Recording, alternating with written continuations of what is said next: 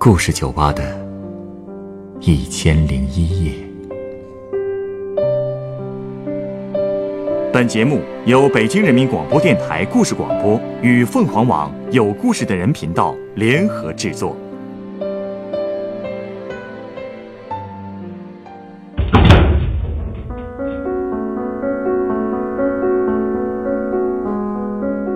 欢迎光临故事酒吧。今天来到酒吧的这位客人，他的父亲因为意外导致智商下降。面对这样一个傻父亲，这位客人的心境随着时间的推移会发生怎样的变化呢？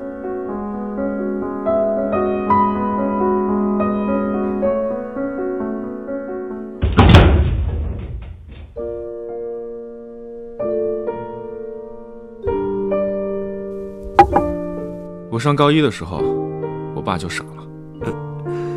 傻么意思啊？车祸，我爸被撞了头，撞的智商也回到了四五岁的水平。啊？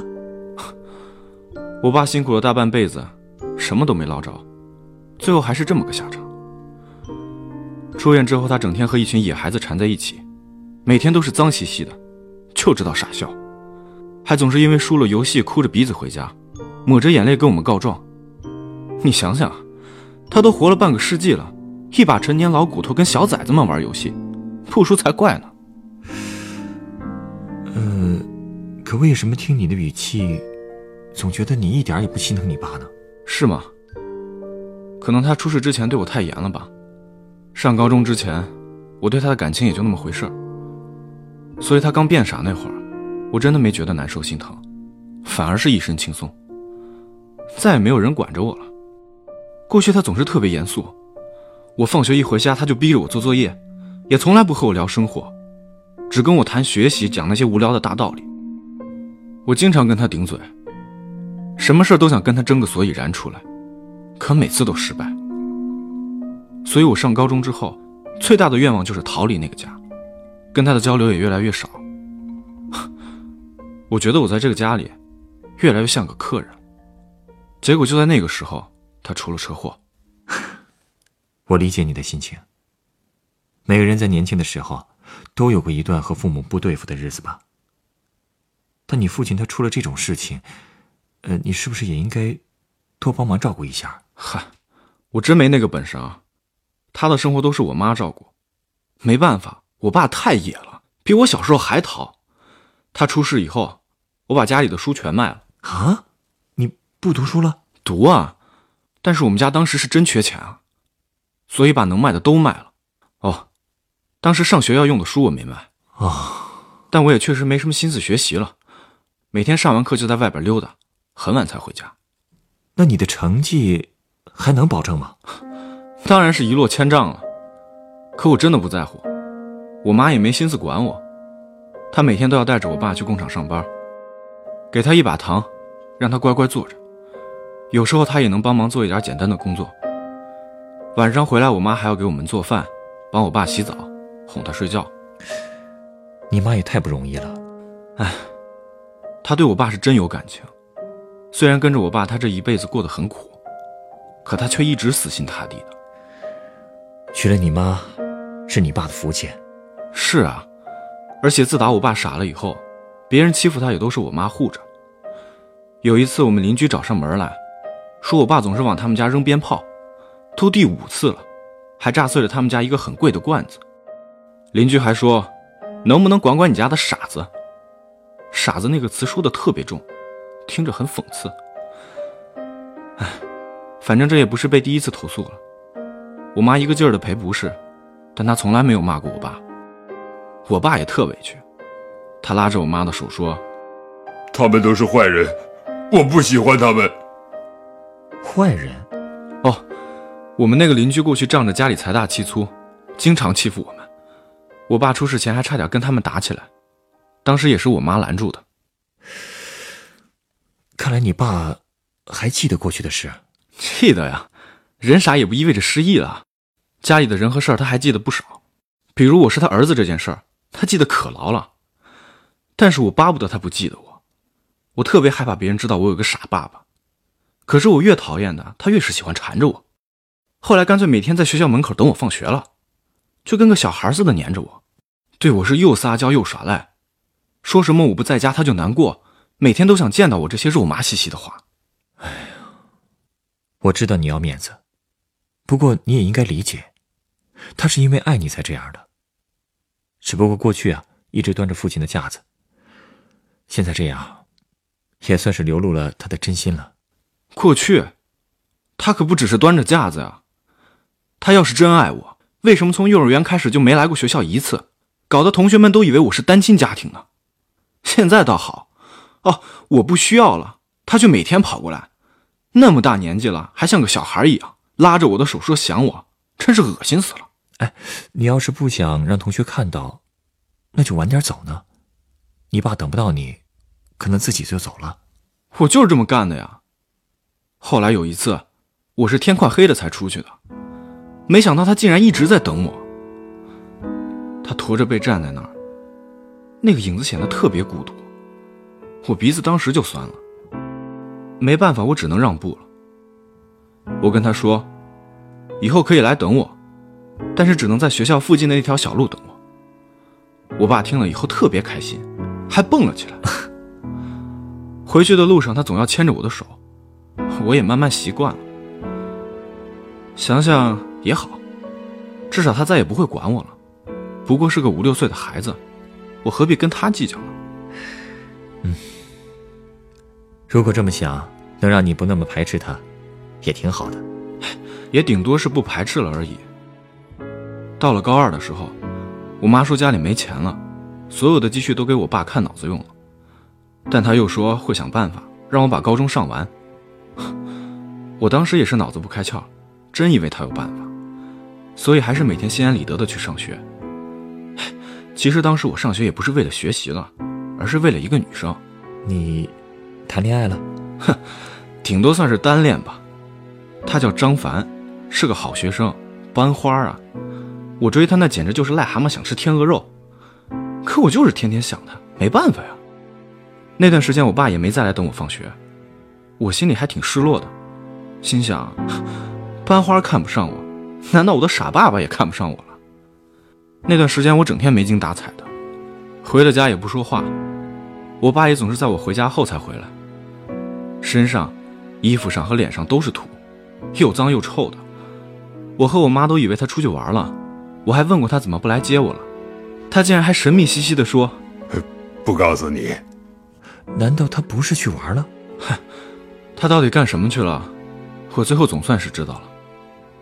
那天，老师跟我说我的学费还没交，下学期再交不上就没学上。我这才明白我妈也不是万能的。不过我又觉得，嗨，不读就不读了吧，反正我也不想学了。正想着呢，手机突然响了。我妈哭着跟我说：“我爸在医院呢。”你爸他怎么了？被人打了。被谁啊？被工地的工头。那工头为什么打他呀？我去了医院才知道，我那个傻爸爸偶然听说我没钱交学费了，急得大哭，吵着让我妈想办法。他还说，他最喜欢每天等我放学和我一起回家了。我妈说，只有工作才能赚到钱，但他现在养活一家已经很不容易了，实在没有办法。我爸听了以后，竟然自己去找工作了。可谁会要他那样的人呢？结果只有那个工头看中他了。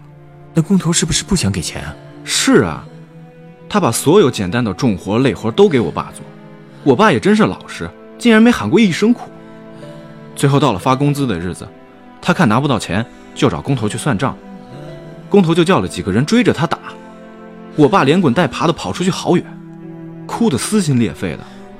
可他们还一直追，最后还是被警察给带回了派出所。听完这些，我鼻子又酸。我跟他说：“你真是天底下最傻最傻的人了，我的学费还要你挣吗？大不了不上学了。你自己都照顾不好自己，还来管我？我可不需要你来管。”嘿嘿，我想要挣更多的钱，想要和儿子放学一起走回家。嘿嘿嘿。你爸爸，他多好啊！哦，最后那个工头赔钱了吗？赔了，不仅把工钱给了，还赔了我们不少钱。不过把这些钱算在一起，也只能够我读完高二，后来，我爸又开始每天等我放学了，我也开始不再在乎别人的眼光了。看来啊，你们的关系越来越好了。嗯，后来又发生了一件事儿，我才明白，有爸真好。发生什么了？我不是喜欢我们班的张凡吗？嗯，这事儿被我们学校的小霸王知道了，他外号叫豹爷，认识社会上的人，大家都不敢惹他。碰巧他也喜欢张凡，可张凡怎么能喜欢他呢？所以豹爷就认为，是我跟张凡走得太近，张凡才不喜欢他的。这算什么逻辑？你又没跟张凡在一起。可是人的嫉妒心就是这样，大家都知道我追张凡，所以豹爷就嫉妒了。他威胁我也不是一次两次了，威胁多了我也习惯了。后来有一次，他听说我有个傻爸爸的事儿，就说了几句很难听的话，我没忍住，扇了他一巴掌。不过代价就是，他把我揍了一顿。啊，你，你没事吧？当时没事儿，但是豹爷还是不解气，所以放学以后，他就和几个兄弟一路跟着我。我当时腿都是软的，心说这下完了，他一定得揍死我。他们真动手了？是啊，他们把我按在地上，连打带踹。我当时觉得自己真的快要死了。可就在我快被打晕的时候，我听到了我爸的吼声，他疯了似的冲过来和他们打在一起。我当时突然有了一种感觉，原来天塌下来了，是有人替我顶着的。后来我爸抱着我冲进了医院，我当时迷迷糊糊的，只听见我爸抱着我一直在重复着一句话。他是我儿子，我是他爸。他是我儿子，我是他爸。他是我儿子，我是他爸。那次我只是受了点皮外伤，有点轻微脑震荡，我爸却在床上躺了两天。我去看他的时候，抱着他哭了。我终于明白，我爸虽然傻了，但他也是爱我的。你终于明白了。反正那天以后，我就决定退学了。什么？我不想把压力全丢给我妈一个人，我也是个男子汉了，也能为这个家负责了，所以我去杭州打工。不过你也能想到吧，我没学历，又什么都不懂，工作远远没有我想的那么顺利。我在杭州过得很苦，连养活自己都成了问题，每天只能混日子。反正那些年，我过得很孤独，心情特别不好的时候，我也会回家看看。我爸每次见到我都很开心，一家三口平平淡淡的吃顿饭，都能让我泪流满面。其实我特别想跟我爸正常的聊聊天我想告诉他，我在杭州喜欢上一个女孩，但是我们只是好朋友，我不敢跟她表白，因为我什么都不能给她。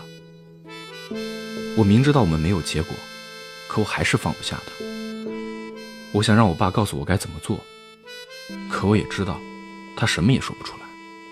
那后来，你和那个女孩，我最后还是放弃了。我回了老家，找了份新工作。我想和家人离得近点这样我也能更清醒。我得提醒自己，不要再为了可望而不可及的爱情而活了。我得为了家庭好好活着。嗯，说的对。每天下班我都会回家。我记得有一年初夏，我和我爸晚上坐在院子里看星星。我爸靠着我。突然像一个孩子一样说：“哇，好美的星星啊！”爸，你还记得你和我妈是怎么谈恋爱的吗？呃，我第一次见到她的时候，就喜欢上她了。我就每天往她家跑，帮她干活。她妈妈也可喜欢我了，催她赶紧嫁给我，但我妈妈却不同意。就把我们赶跑了。我们结婚的时候，好多人都没来，但你妈妈一直跟着我。我，我对不起她。听上去，你爸他已经恢复的挺好的了。是啊，我也特别惊讶。他说这些的时候，好像一点都不傻。后来他又说：“爸爸没用。”对不起你，你从小就比别人家的孩子懂事儿，从来都不吵着要买玩具。你小时候，我的眼睛累瞎过一次，好不容易治好了，我也没法工作了。要是有本事一点儿你和你妈妈也不会过这种苦日子了。我真的不敢相信这些话是我的傻爸爸说的。我突然发现，他已经那么老了，连腰都直不起来了。我从来没有想过，那么固执的人有一天会向我道歉。虽然我曾经那么希望他可以向我低头，可真到了这个时候，我却心里疼得要命。那天晚上，我和我爸抱着哭了好久。第二天一早我就去上班了，可是没过多久，我妈就给我打电话，说我爸被送到了医院急救，他脑子里的东西正在恶化。啊！我跑到医院，等在手术室的外面。当时时间好像过得特别慢，我想哭，可我哭不出来。每次看到护士从手术室出来，我都会拉着他们问怎么样。我跟他们不停地说：“里面是我爸，我是他儿子；里面是我爸，我是他儿子。”我当时在心里求遍了各种神明。我说我这辈子不求荣华富贵，甚至不求成家立业，只要我爸能好，我什么都不求了。手术成功了吗？谢天谢地啊，我爸挺过来了，太好了！现在我们一家三口过着最简单的生活，我的工作也有了起色。虽然需要全国各地的经常出差跑业务，但至少能挣到一些钱了。经过这么多事儿，我也慢慢明白了，人这一辈子，吃苦遭难是免不了的，但至少我还有家人的陪伴。我爸虽然傻了，可他做的一切傻事都是为了我。只要他能好好的活着，我甚至希望他一直这样傻下去，天天傻笑着，没有压力，多好。是啊。只要一家人在一起，就是最好的。你稍等啊，我想送你一杯鸡尾酒。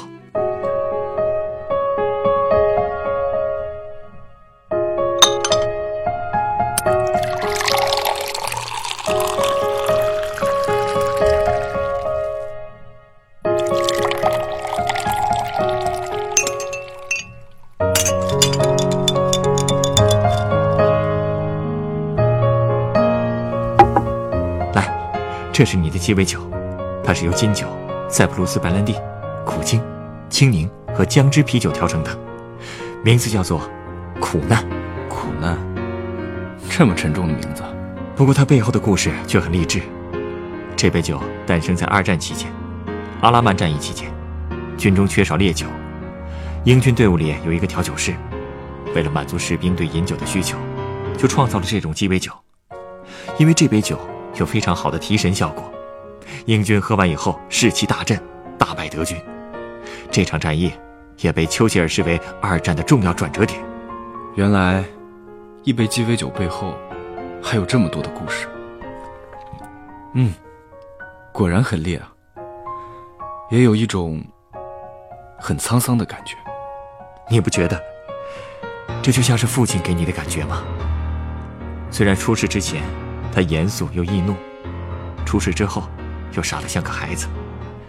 但是，他对你的爱，却始终在他心里炽烈的燃烧着。嗯，确实是这样。有这样的父亲在身边，可能真和喝了这杯酒的感觉一样，做什么都会精神百倍啊。